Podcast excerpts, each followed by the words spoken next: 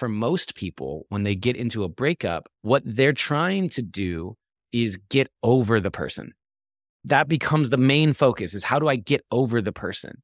When in reality, getting over someone is not a process of forgetting them. It's not a process of stopping to care about them.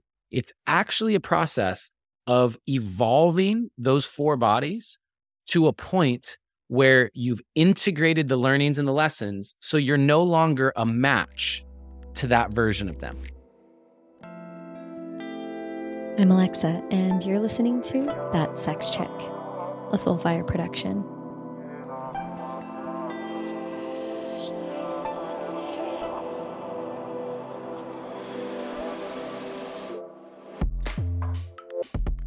Ooh, I am in.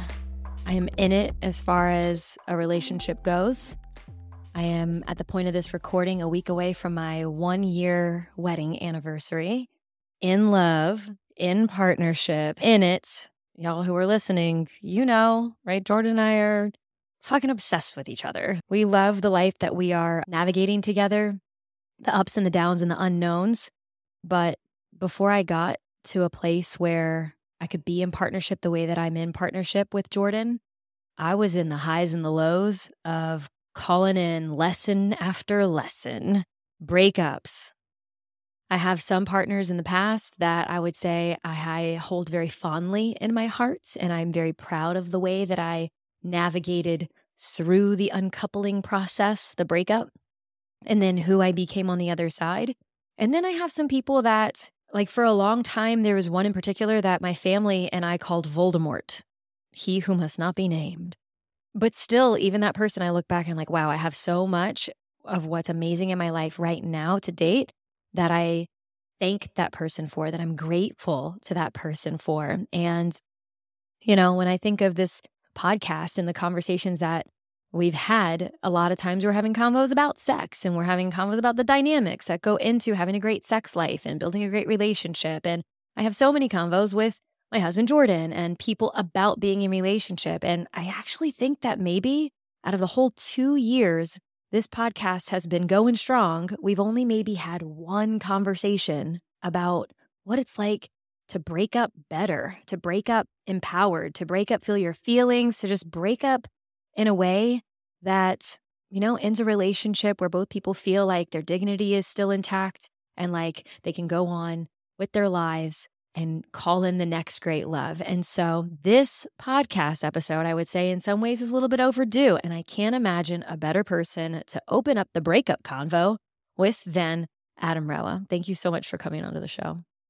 Ah, oh, thank you very much. Congratulations on the one year wedding anniversary. That's amazing. And thank you for having me. It's funny to hear me introduced as like one of the best people to have a conversation about breakups with because I spent so many years trying so hard not to be that guy.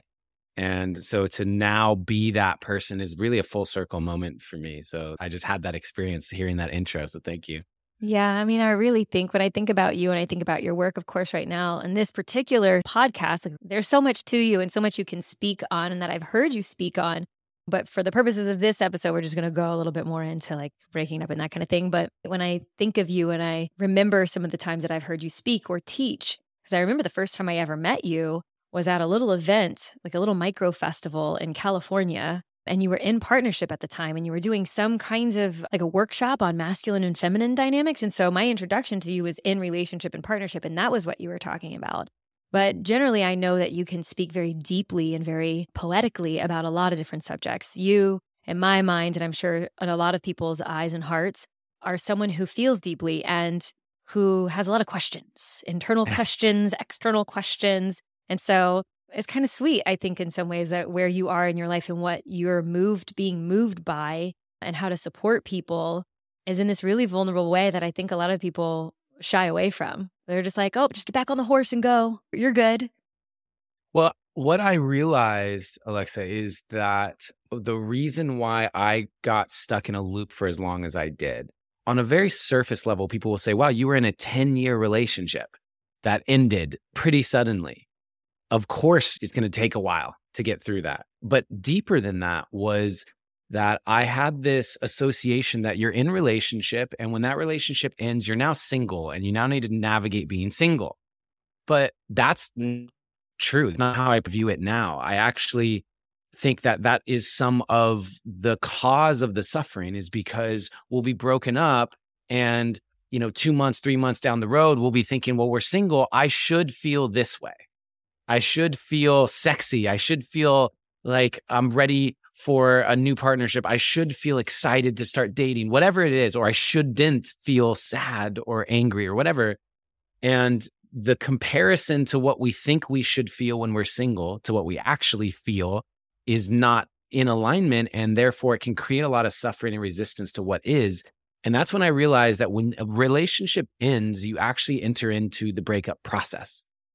There is a process that you enter into that no one's explained about. No one's taught this in school. And understanding that process is why I made the course, The Art of Breaking Up, and why I've now come back to helping people in this is because I didn't know that there was such a thing. And as a result, I got derailed for years, years and years and years. And I don't think people need to get derailed the way that I did. And it starts by just understanding the process. Mm. So, why do you think breakups are so painful? I mean, you said a lot of shoulds and shouldn'ts, and that shame. I mean, whenever I hear should or shouldn't, I think of Annie Lalla when she said, she says, should is a could covered in shame.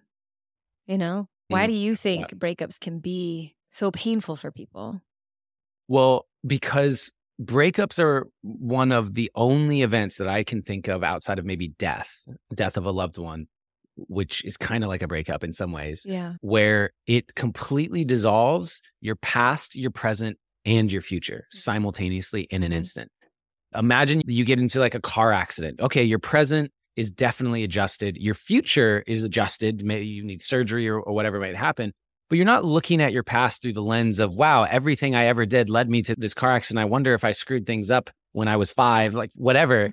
but in a breakup, in that moment, your future of what you thought your life was going to look like has dissolved, your present has dissolved, and your past has dissolved because suddenly every event you've ever had with that partner is leading you to a breakup, not a happily ever after. It's leading you to a breakup. And suddenly you're looking through the entirety of your past relationship as evidence of how you could have done better or how the red flags were there from the beginning. And so literally the breakup is so intense on an energetic level because your entire being and construct of reality has just dissolved. And while this is incredibly confronting and can be incredibly painful, it's also a sign that you have an opportunity greater than any other process you'll maybe ever go through outside of like think about like giving birth. Maybe giving birth is a great example. Your past is now completely shifted as well. But like it's at that level and you have an opportunity to completely redesign and redefine who you are and who you're going to be. And so that's what I really want to speak to more often than not is yes, it's painful, but this is an opportunity unlike any other. Mm, and I remember moments where in the past, and I have to catch myself because when I interact with someone who's on the verge of breakup or they're breaking up or they're just post breakup, because like inside of me, I'm like celebrating them, mm-hmm. you know, but to them, they're like, shut the fuck up, you know, like, I don't want to hear that shit right now. I'm in pain. I am hurting. So, what do you think? And maybe this will lead you into some of what you've discovered in recent times with the process of breaking up and how you can do that better. But what do you think is some of the ways that people can really process some of the pain of a breakup?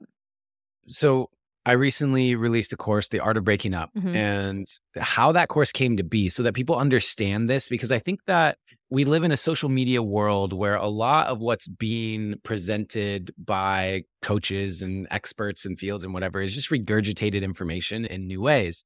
And we were talking before we started recording about I went through three significant breakups, like really ones that derailed me significantly. And after the third one, I handled that very differently. After the first one of 10 years ended, I made a reality show about that breakup. And I had a camera crew follow me around the world, highlighting what it looks like to heal from a breakup called The Art of Choosing Love, which is on YouTube if anyone wants to see it, which spoiler alert, it's me crying all over the world. I remember it. We watched it. Jordan and I watched it. Yeah, I'm really proud of that show. I think it's a really good way of approaching personal development to really just show people the realness and the rawness of what it can really look like. And so after this third breakup, I got a cabin in the woods in the middle of nowhere outside of Asheville, North Carolina. Didn't see a human on most days. And I brought every journal I've kept since 2007. And this was 2020 or 2021. And I literally just started reading it chronologically. And what it allowed me to do was see all these patterns. I was able to see, wow, I'm writing about the same stuff after my first breakup that I'm writing about now. I'm seeing the same things being said. So, did I really actually heal? I'm just repeating this stuff. And that allowed me to start looking at what I had been doing to move through these breakups that actually worked? When was the shift point? Where did that happen? And I noticed that I was doing things instinctually. One example, and I put this into the course, is a forgiveness list where literally I was writing, I forgive myself for, I forgive myself for, I forgive myself for, I forgive myself for. And I would have 20 things just in a journal entry and going, wow, I actually did that. I would write about how I did some mirror work and I looked into the mirror and I talked to myself and I said, I actually did that. And so I started compiling this list of exercises that actually worked for me. And what I learned when I was constructing this course was that I had to approach it from all four bodies the physical body, the mental body, the emotional body, and the spiritual body, because they're all layered on top of each other. Right. And so if I'm experiencing deep mental, like just anguish because I'm playing these loops in my head over and over and over, there's an emotional component to that, a spiritual component to that, and there's also a physical component to that. And I think that when it comes to, for most people, when they get into a breakup, what they're trying to do is get over the person. That becomes the main focus is how do I get over the person? When in reality, getting over someone is not a process of forgetting them. It's not a process of stopping to care about them. It's actually a process of evolving those four bodies to a point where you've integrated the learnings and the lessons. So you're no longer a match to that version of them. That's actually how you get over someone is you're no longer a match to them. You don't actually even want to date someone like that again and if you don't move on and you don't evolve in that way, what happens is you'll replace that person with another archetype of the same thing. So you can learn the same lessons. So your soul can actually evolve so that you are no longer a match to that old type of relationship. Wow, that hits. For sure, that hits. And I think back, I definitely got out of some relationships in the past. And well, I have this particular habit. It comes from having a single military mom that has been married five times, and it's a revolving door. One goes out, one comes in. Like, mm-hmm. and she a lot of times was the boss of them in their unit in the military. M- multiple stepdads, she was their actual boss. And so I'm working on it still, even in my marriage, where it's, I will leave before you do. Mm. Like, oh, no, oh, this is tough. You might hit the exit button. You know what? Let me just save us both and I'll just get this process going for us.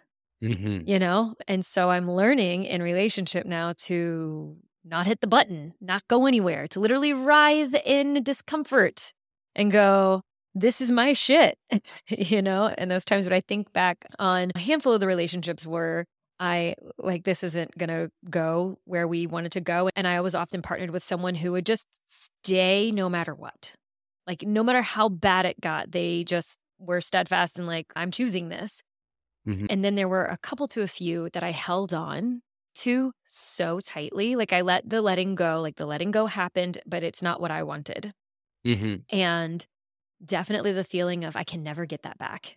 Like, what I just experienced with that person I'll never be the same. And I even find myself at time, which I think is a very human thing to do, that some components of those previous relationships that warmed me so much, that felt so good. But I know that that relationship was not going to be my forever, was not going to be something that I could have created a foundation for family and life and all of that. And it's just the longing for Mm. some of those things. And so processing that is tough at times. I think maybe, and you can weigh in on this, but you know, even at the end of a breakup, it's evolving past in a sense, or like you were saying, like your soul's evolution. But for me, I'm like having a moment of like reminiscence where I am like, oh, but it is also really sweet to appreciate that thing that I was a match for at that time. Mhm. You know, that sweetness or that sincerity. And yeah, and while a lot of the rest of the relationship could have not been a match, you know, some components I think, like it maybe even in the learning, maybe that's a part of the learning is like stuff that you decide to take with you. Like, I want more of this thing. Mhm. Yeah, that's beautifully said. Ultimately, it's take the lessons and leave the baggage. One of the ways breakups become so hard is we beat ourselves up for things that we didn't do or did do that we can see, man, I would do that differently Mm. now. I would do that differently Mhm. now. But it's funny because the only reason we even have that awareness is because we broke up. Right. Uh, right? You don't get mad at a five year old for not knowing calculus. They, they haven't learned calculus yet. So why would you get upset with And yet here we are getting so just angry with ourselves or shaming ourselves or blaming ourselves for things that we literally did not know until the breakup. The breakup was the curriculum that taught us those things. And to your point, and it's a big part of the course actually, looking back and starting to find the gifts and starting to see the growth and actually tangibly understanding both the lessons, but also the red flags that you hadn't been able to see before. Having that awareness can bring us into that state of gratitude and begin to see the breakup for the gift that it is. And one of the hardest things for people to overcome in doing this sort of work uh, and getting a course to help heal from a breakup or whatever is because there's a part of them that doesn't want to move on. There's actually a part of them that does not want to fully let go and is mm-hmm. holding on to the idea that they could still get back together. And my response to that is always this if your old version of you and the old version of your partner are not a match, it's like your old version of you and old version of them led to a breakup. You are not a match. What can happen is you can do this evolution, take embody the lessons and leave the baggage, and they can do the same thing. And what can happen is that you realize as these new versions of yourselves, the new versions of you are a match. Or most often, you realize, wow, we are not a match and we've evolved to a point where we can see that. However, whether you want to get back together or you don't, either way, the only way for a healthy future relationship with someone else or that same person is by doing the work to evolve your mind, body, heart, and soul into this next iteration of who you're here to be. Either way. Mm-hmm. Totally. So the breakups that you mentioned recently or at the beginning, all three of them were public. Were they out loud? Well, one was very public. We met in Encinitas, right? And you came to an event where we were speaking. So we led retreats together. We were together 10 years. We had made films together. It was a very interwoven thing. The second relationship was very similar because I was making that reality show. And so she became a part of the reality show. And Right. she's a musician and singer. And so she wanted that public as well. And then the third relationship was actually with a semi celebrity, I guess you would say, where when we got together and it was posted about, they wrote us about it in like People magazine online. I had three very different experiences of public relating and therefore very different experiences of also public breakups. Yeah. And- so what and- was that like? Because most people are like, yeah, cool, we understand breaking up. But what's it like to do it with so many people watching? Really hard. Yeah. really really hard I can imagine. Uh, i would say that i didn't realize it at the time but when i started making the reality show in hindsight that was the thing that i needed to do to not avoid the process because had i not had these people around me all the time had i not been making a show that was entirely focused on how to heal I don't know how I would have done it. To be completely transparent, I went through one of the darkest depressions at various stages to the point where you could say it was borderline suicidal. And I didn't think that I would make it out. There were times where I really didn't see a way out and I felt completely hopeless. And it was a very dark time for me. What would I have done had I not had people around me that were focused on helping me heal constantly, 24 7? I mean, we were flying around the world, living together, making this show. I don't know. And so to me, it was very hard, but it was also probably the thing that saved my life. It's like confronting and really special. and so many other ways I'm sure to describe it. In my own ways, I've done some forms of public relationships and breakups as well, but not to that degree. You know, I was in a relationship for about four years and traveled the world and I lived on cruise ships. And so I lived on cruise ships for a total of almost six years. And for four of those years, I was in a relationship. And from the outside looking in, we were living a fairy tale. But from on the inside, you know, I was traveling around with this um, strange, interesting man from South Africa with a fun accent. And he was so handsome and charming. And there I am, like small town Louisiana girl. And I'm going out and I'm traveling the world and we're on cruise ships and we're doing this thing. And look, today we're in Thailand. And look, today we're in somewhere in Europe and the Baltics and Alaska. And I even look back, you know, the Facebook on this day. That's like, oh, mm-hmm. my amazing life but behind the scenes, I was busy in the gauntlet of all of the things I will never stand for and never be a match for, like you're saying, ever again in my whole life. Like, little did anyone know that it was a mess behind the mm-hmm. scenes. Mm-hmm. And for a long time, I just hid it all. I hid the lying, the cheating, the deception. I had the drugs and the pain. It wasn't for me. He was a recovering drug addict and then wound up relapsing through our relationship. And he was hiding it inside of our relationship. And it was just me constantly turning away, pretending like I didn't see what was going on. A lot of me questioning my reality and trying to, it was easier if I just believed the lies that he was saying instead of really standing for this isn't true.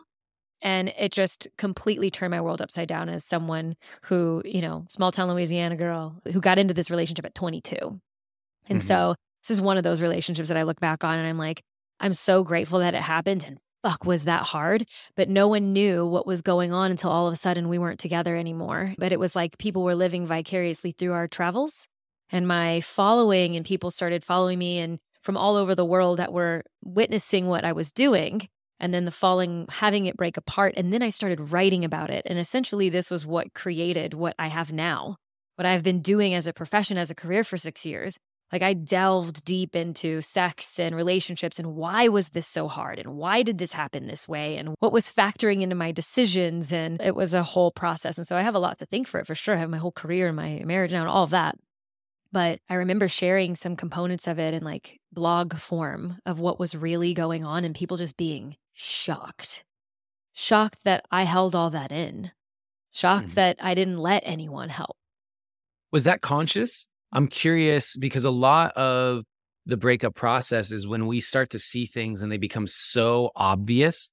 And yet, while we're in it, we can't necessarily see them. They're a blind spot. Sometimes we might be a little bit aware, but I'm curious, like the hiding of it. How conscious were you that you're like, I am hiding this and I'm not letting anyone in versus it just rationalizing to yourself the reasons that you weren't sharing about it? It was kind of all of it. Mm. I was rationalizing and I had this like weird falsified hope that at some point it would get better. And when it got better, all the bad and the wrongdoing and all of that would just kind of dissipate because it was all of a sudden better. It was like mm-hmm. delusional enough to think that if I just kept showing up and kept hoping and wishing and praying that it would turn into something different. What I also had fear of like judgment and being shamed by the people that I grew up with and around because they thought I was living this particular kind of way. And I think that there was definitely some habitual things that I learned from I want to say my parents, but it was my mom. and I love her so much. And she's been on the show. We've unpacked a lot of what I've learned from her and what she's done in her life because she's very much like, well, that's in the past. We're in the future now. What are you talking about? I about? love that. I had my mom on my podcast, The Deep Dive. Yeah. Yeah. I had my mom on too. I think that's so powerful to do that. Yeah. Well, she's episode one and I got to get her back on. She's episode one and I'm like asking her questions about her relationships and stuff. And she's like, oh, you know, I don't know. I'm like, what did you hear about sex? I don't know. Less than you heard. And like everything's this vague kind of answer. And as soon as I stop hitting record, she's like, you know what? And then she just blurts out a bunch of gold. I'm like, you're just holding it in. So I learned to hold it all in I learned from her that in a lot of ways is what is being presented versus what's going on behind the scenes oftentimes is not congruent. Mm-hmm. You know, I grew up mostly Catholic. And so to grow up with the messaging that you're supposed to be in a marriage and not break it, and that's it. Mm-hmm. And you like stay married and all these things, and divorce is a sin and wrong and all of that. But then, in like, my reality is I'm learning something totally different. It was just a bit of a clusterfuck. Mm-hmm. And so I realized in that relationships, it was definitely after it was over, when that mm-hmm. relationship was done, when I realized, oh, wow, I was playing out a lot of the things that I learned. I had no idea when I was in it, of course. Mm-hmm. Yeah. And that's the opportunity that a breakup provides. And it sounds like you dove into understanding yourself, what had happened, etc. And that is what gets to happen in the process. One of the biggest things is how can I just get through this quicker? Yeah. You know, like you go through a breakup. How can I get through this mm. quicker? It's like a psychedelic like journey. The number one answer, right? Or a question that people have. How can I get through it quicker or make it hurt less? And I have not found a single way to make it hurt less. Maybe there's a magical way that can happen. I'm not the person who subscribes to that. I don't know any way to avoid feeling what needs to be felt. However, you can move it through it quicker. You mm. can. And it doesn't happen for a lot of people because they just don't know where to turn. Mm.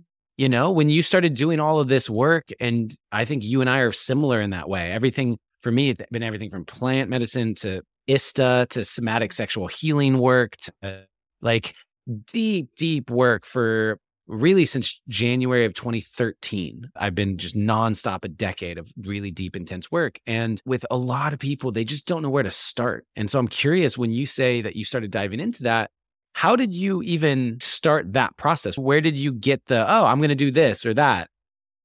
I love that. Let's, let's, and now everyone, Adam is your podcast host. I love it. I love it. I mean, yeah, I'm definitely someone who I learned that it's okay that I just be curious. I'd be curious why this. And for me, on the end of it, I just was so terrified I was going to recreate the thing. Mm-hmm oh, so scared I was going to do it over again because in my mind, I thought I was doing it differently because my small town, again, Louisiana high school sweetheart that went all the way to the end of college with me, this couldn't possibly turn out to be the same. This person was from a different country. Mm-hmm. This person was like, we were traveling the world. Like, how could the same shit happen?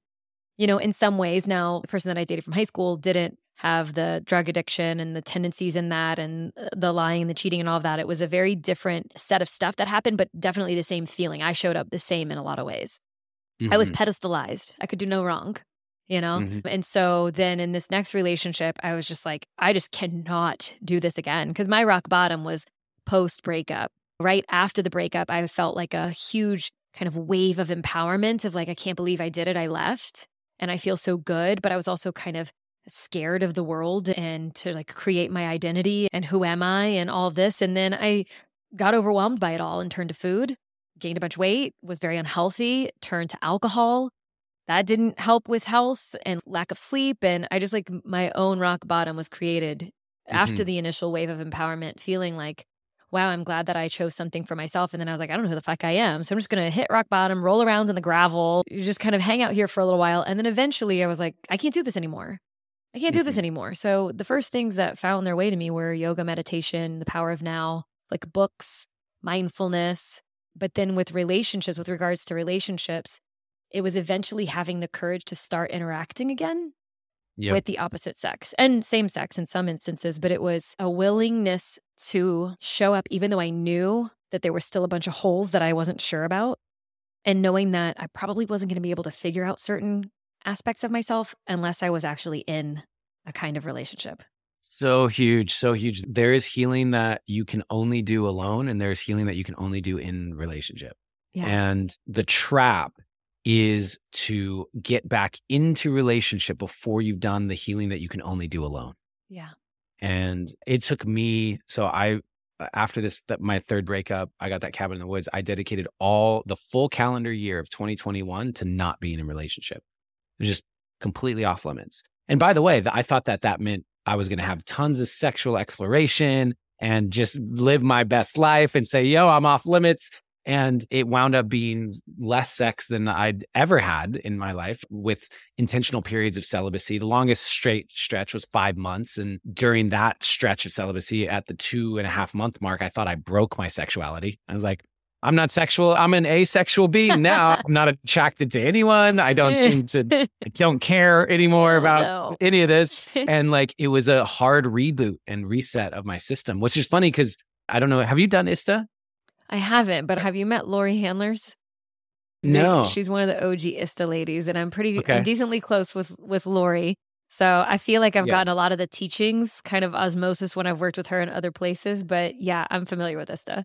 Right. So for people listening, ISTA is the International School of Temple Arts. It's basically a sexual healing, sexual energy, tantra, personal development, um, personal development retreat that you can go on in a, a place that does it. And I've been involved in somatic sexual healing work and been on the retreats and stuff like that. Worked with a couple and different facilitators for oh, it must have been like seven years.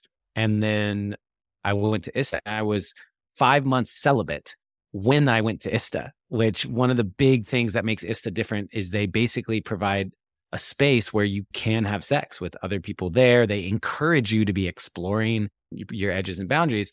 And I went, you know what? Screw it. Let me just go into the deep end. I've been a celibate for five months. Let me just jump into sex camp and just see what happens here.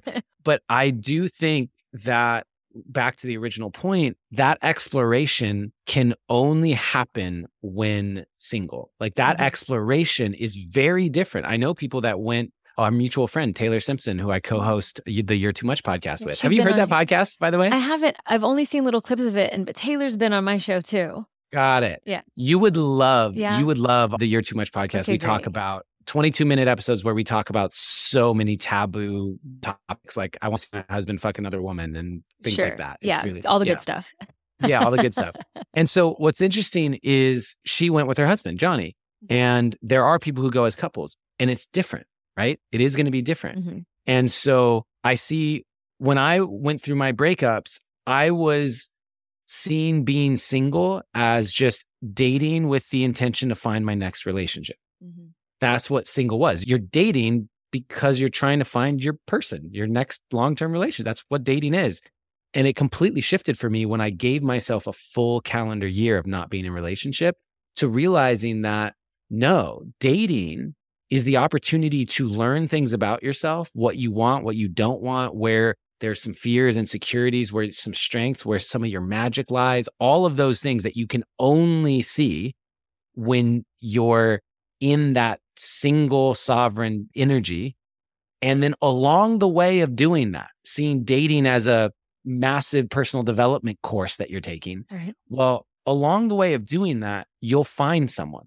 Like someone will appear that maybe the person you start a family with, maybe someone you date for two years and that ends. But ultimately, it shifted what dating is for me, where it's not about finding my next partnership. It's actually dating is about dating. It's right. about the process of self discovery. Oh, so I'm curious. Whenever you get into, I don't know, they kind of, I want to call them like little mini relationships. It's like if you're mm-hmm. dating someone and you're loverships, loverships. I like that lover, loverships.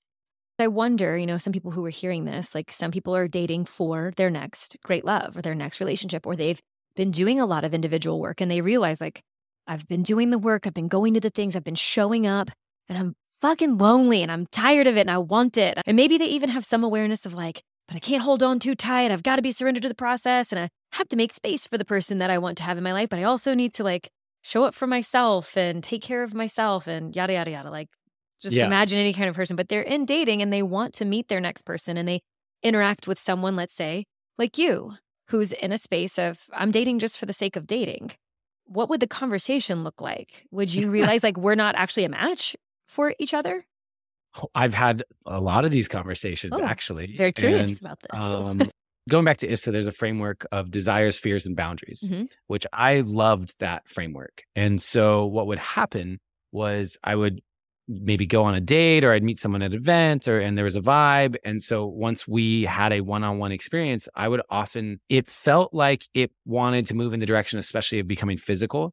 If there was that, physical intimacy desired, I would have this conversation desires, fears, and boundaries. And I would say, What are your desires, fears, and boundaries? And I would let them know that for me, for example, my desire is physical connection. My desire is to have a lot of fun and laugh and play.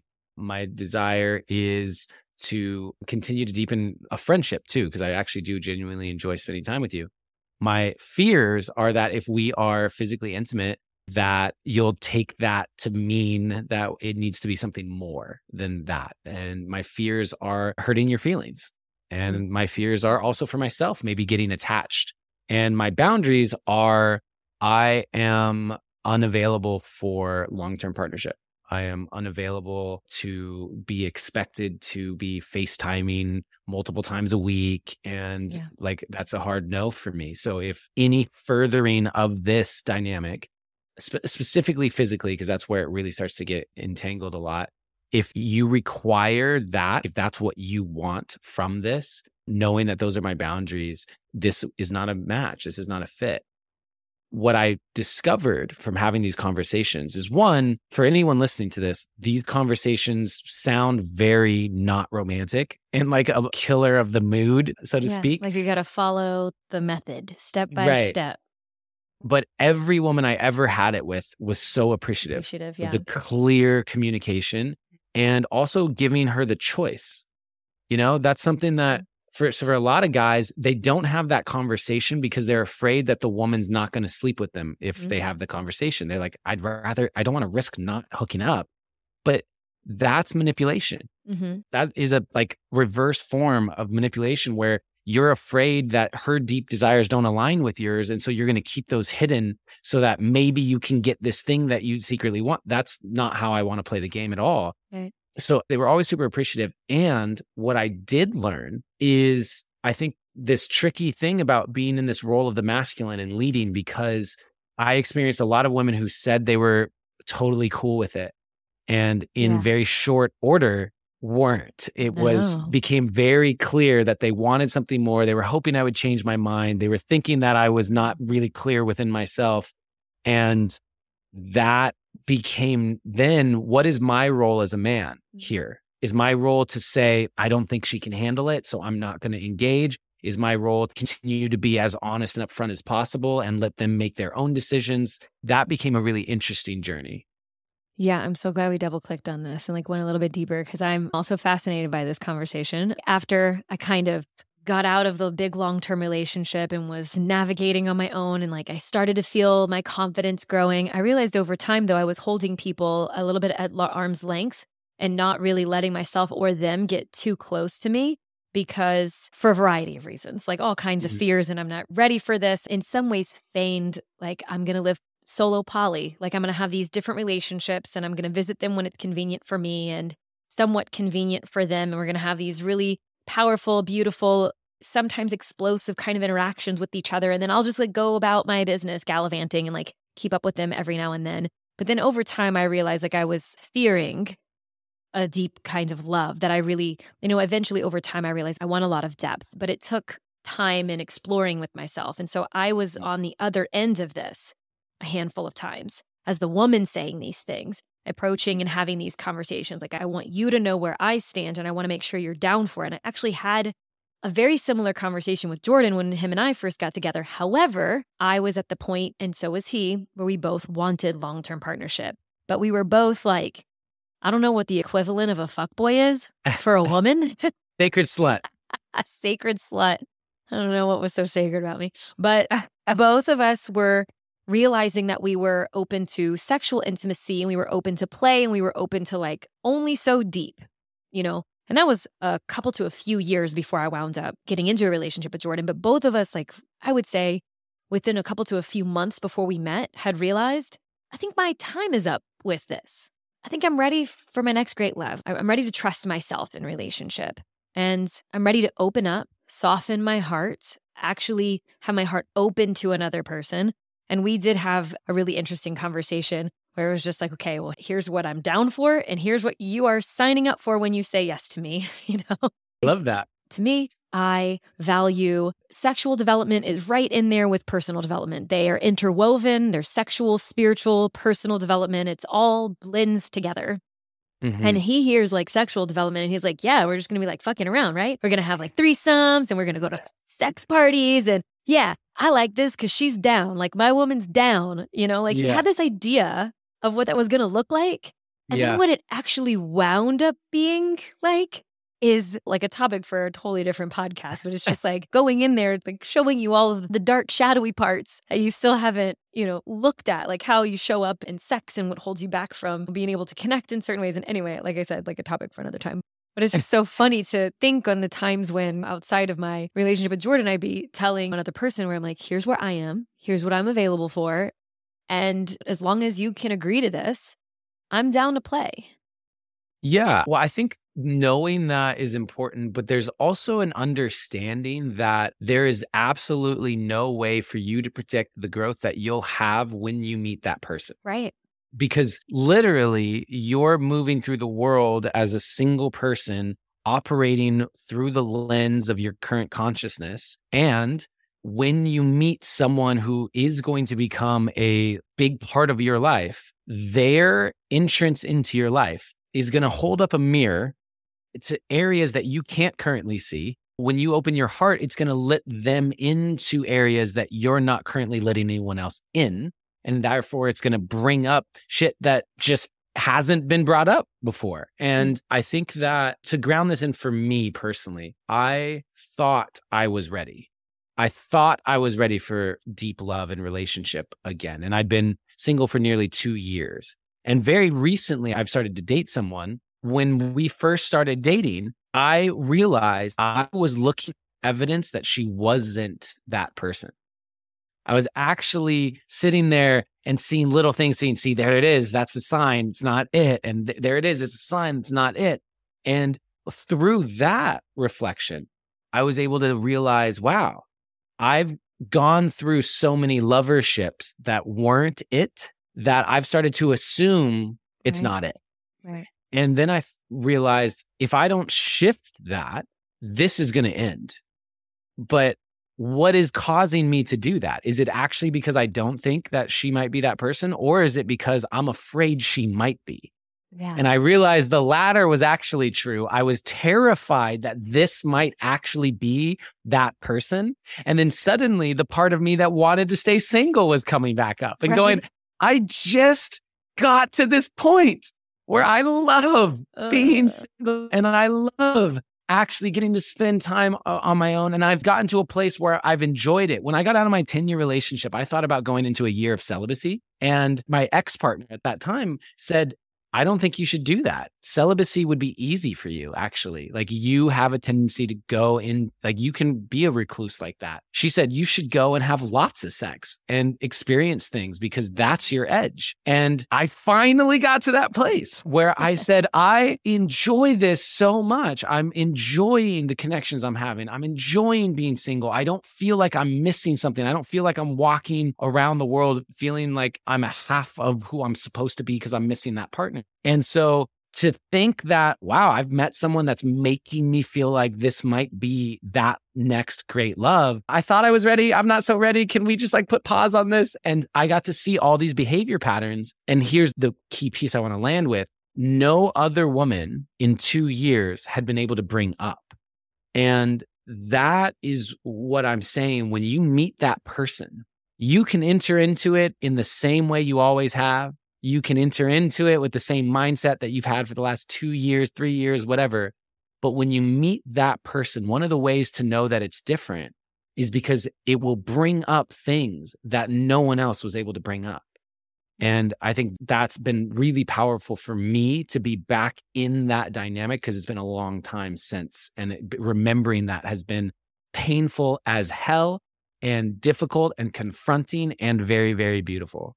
Yeah, fuck yeah. I've been thinking about this a lot because someone who I'm very close with is out of a 10 year marriage and is now dating and it went through her like period of like little loverships and dating and is now holy shit in the front and face to face with someone who's choosing all of her. And we've been having lots of conversations about just this idea of in some ways, being in a relationship, especially early on, like you were saying, like looking for all the reasons where she's not, maybe not the one. Mm-hmm. And then when you get into a relationship with someone who is showing you like maybe they could be, it's when those things come up, it's not about them, it's about you. Right. You know, and then it's confronting like, what do I get to go through in order to not have this projected onto you? This is my shit. It's really mm-hmm. interesting. I think in this conversations with her, there was some things that she was learning in loverships. I'm just going to keep using that term where it was definitely some of their shit. Like, it was definitely right. like people do shitty things, you know? Then it was like, okay, well, how could she take responsibility and in this relationship and all that? But then in the face of someone who's like, I choose every ugly, beautiful thing about you fully mm-hmm. from the beginning. And it's every little thing that she could want to have in his direction. It's like, oh, this is about me. This is actually about me. This is about me because this person is giving me love the way that I say that I want to be loved.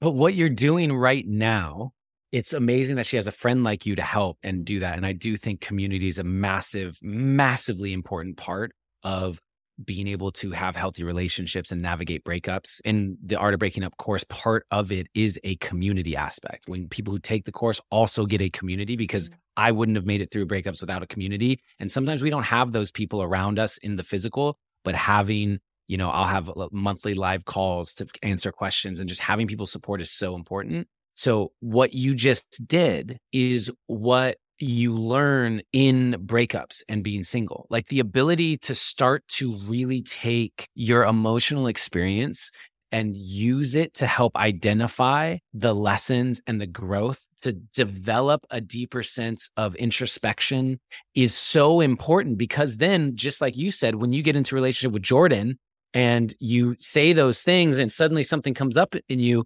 you've actually developed the ability to explore what that means and why you're feeling that way and i think that's a skill that is practiced in relationship but it's developed when you're single. Yeah. Oh this is a great conversation and i'm hoping that so many people who are listening to it whether they're reflecting back on previous breakups and maybe a beautiful relationship that they're currently in or they're on the verge of a breakup just looking for that next little encouragement to tip it over the edge so that they can go into whatever the next phase is. You know, the journey's not over when the breakup happens. The journey, in a lot of ways, it's not that it's just begun, you're just carrying on. I think for me, it's like after each breakup, I'm that much closer to what is my next greatest love. And that doesn't mean it's the next person that I date or the next person I sleep with or whatever. But I want to ask you, like, as we round out our convo, the components, because you touched on them a little bit at the beginning, and this will kind of round us out, but it's the components of, or maybe even the keys is better. The keys are the components to getting through a breakup. Maybe loop in a little of your course, because for us, Jordan and I, we have, like, as an example, one of our programs is couples goals. It's about all in couples. Mm-hmm. It's all in. And that's the type of people that we attract, that we want to work with, that want to deepen their intimacy, that want to excavate new components of who they are, be held in community in a way that helps to amplify and show them their next unfolding as a couple and in their coupleship. And we don't have anything like how to navigate breakup. So I definitely want to encourage, I want to have a little moment where you can open up even a little bit more about this program and about the course because I think it's so valuable for so many people. And in a lot of ways, I think some people who are listening, if I could encourage you all to go do this thing with Adam, and then I'll see you on the other side. Mm. When you find yeah. that next great love, or you go through your single phase and you have your loverships and whatever, but eventually you're going to come through on the other side and you'll find that whatever that next great love is and want some support and having that be the most incredible experience, that next most incredible experience of your life. So I want to encourage some people to go in your direction. Oh, I appreciate that. That's very sweet. And I do have a different approach to the course when it comes to the breakup course, The Art of Breaking Up 10 Keys for Turning Your Breakup into Beauty. The structure of it and the intention of it are really what's important for me to get across to people. One, the structure every week, there's a key and there's an exercise for mind, body, heart, and soul. And it's what we talked about. If you're not healing holistically across all of them, you're not healing. you will need to address all of these. And so there's over 40 exercises and tools over a 10 week period.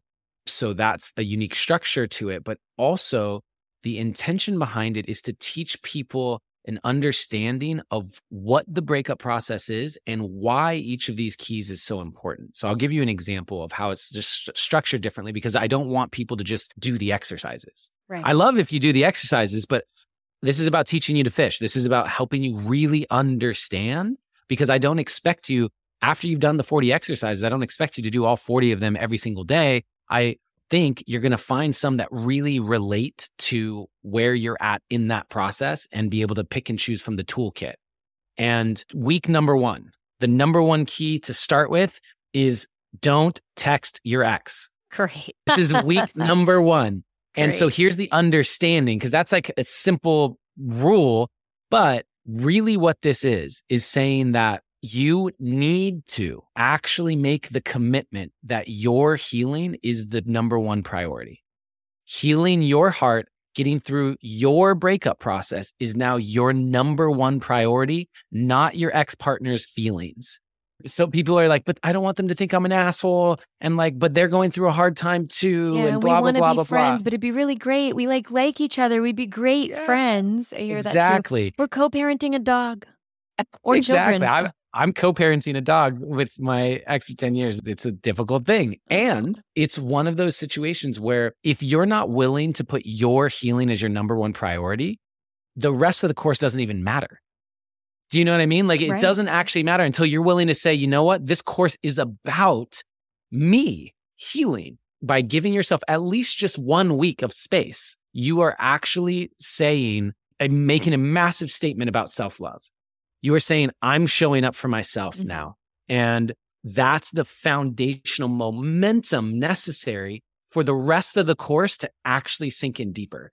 Because up until now, you may have been that person where you're filtering every decision through the lens of partnership. And this is the first decision that has to happen to just not be there. And so that's an example of one of the keys where it's okay, don't text your ex. Simple, but it's not just that simple. It's easier said than- Understanding. yeah, it's easier Right. said than done for sure. And so many people, especially like conscious community or spiritual people, they think that they are so evolved, like they're an evolved kind of person. If they're able to be in connection and community with their ex, they almost think better of themselves if they could be there. Like if I could just be there where I could be in connection with them and it doesn't affect me. And every time, I'm like, block it, just block the number right now.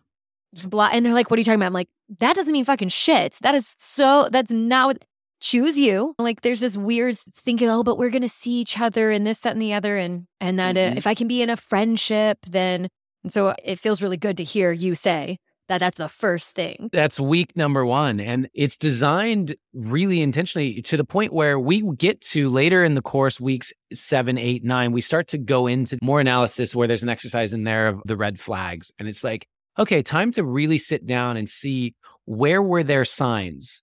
Where were their signs? But what's funny is most people try and do that in week one and two. But ultimately, the lens in which we're viewing the world is going to be filtered through our emotional experience that we're having, right? And so I think it's week number three or four. One of the keys is don't trust your self perception. Because in that heightened state of emotion and whatever, the stories that we tell ourselves in that time become really ingrained because mm-hmm. in our heightened emotional states, blood's leaving our prefrontal cortex. We're going into that amygdala and limbic brain where we start to write our instinctual patterns.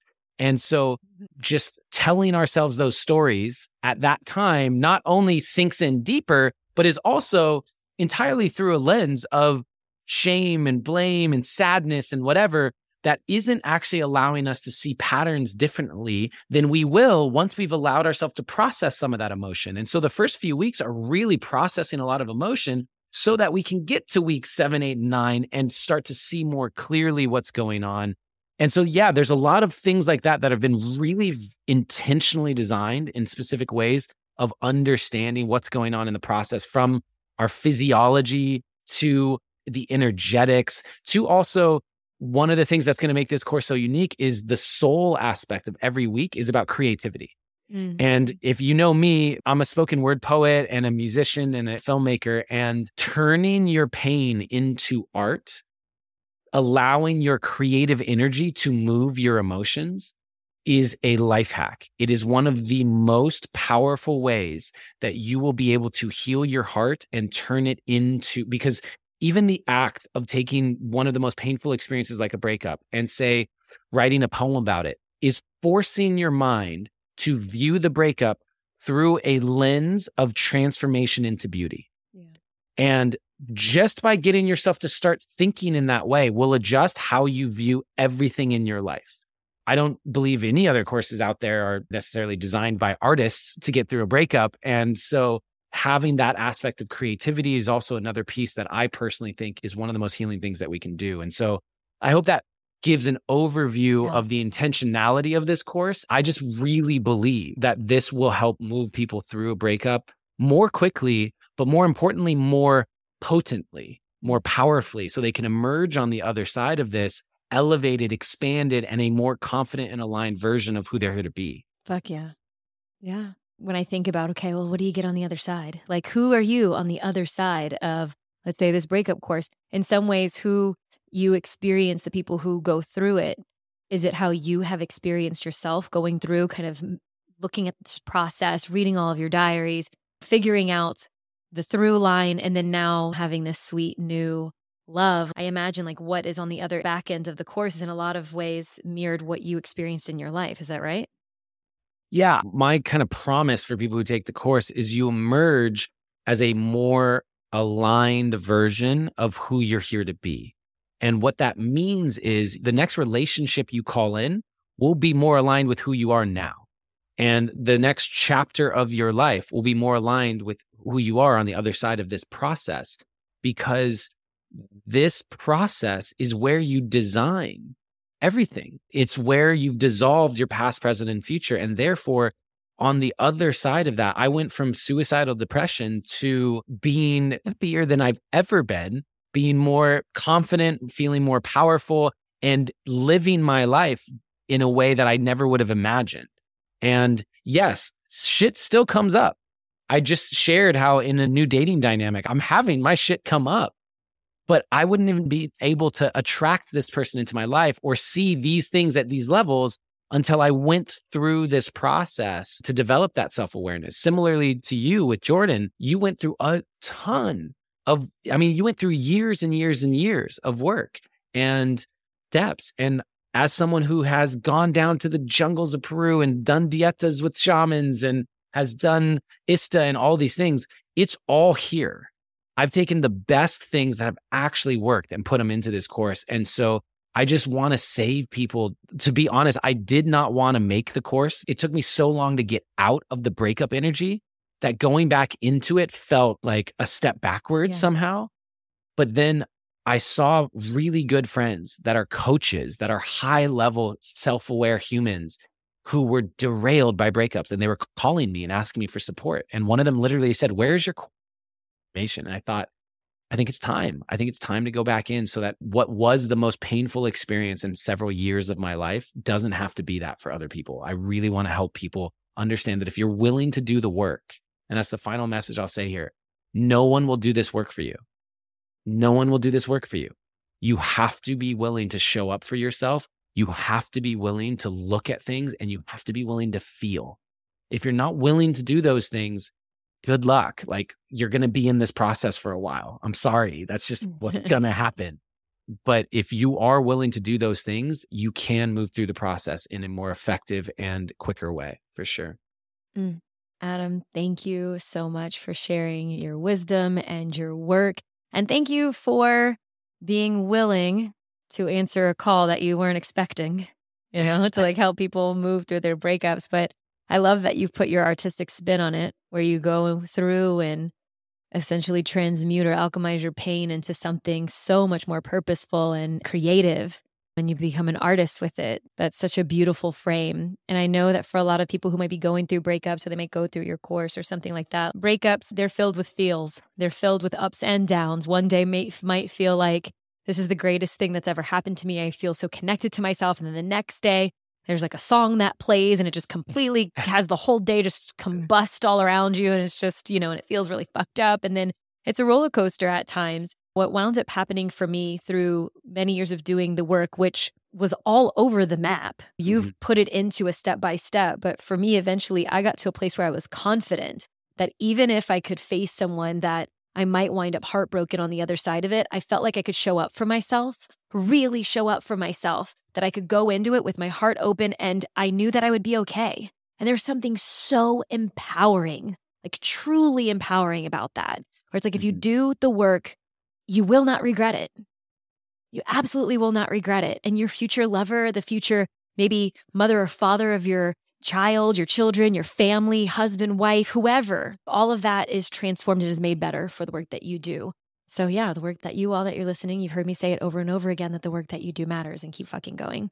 Again, Adam, thank you so much for sharing your wisdom and your love with all of our audience. Uh, thank you so much for having me, Alexa. This has been a great conversation. I appreciate you so much. Thanks so much for listening to today's show. If you loved it, be sure to subscribe so you never miss a new episode. And if you extra, extra loved it, make sure to leave a five star review. I'll see y'all next week.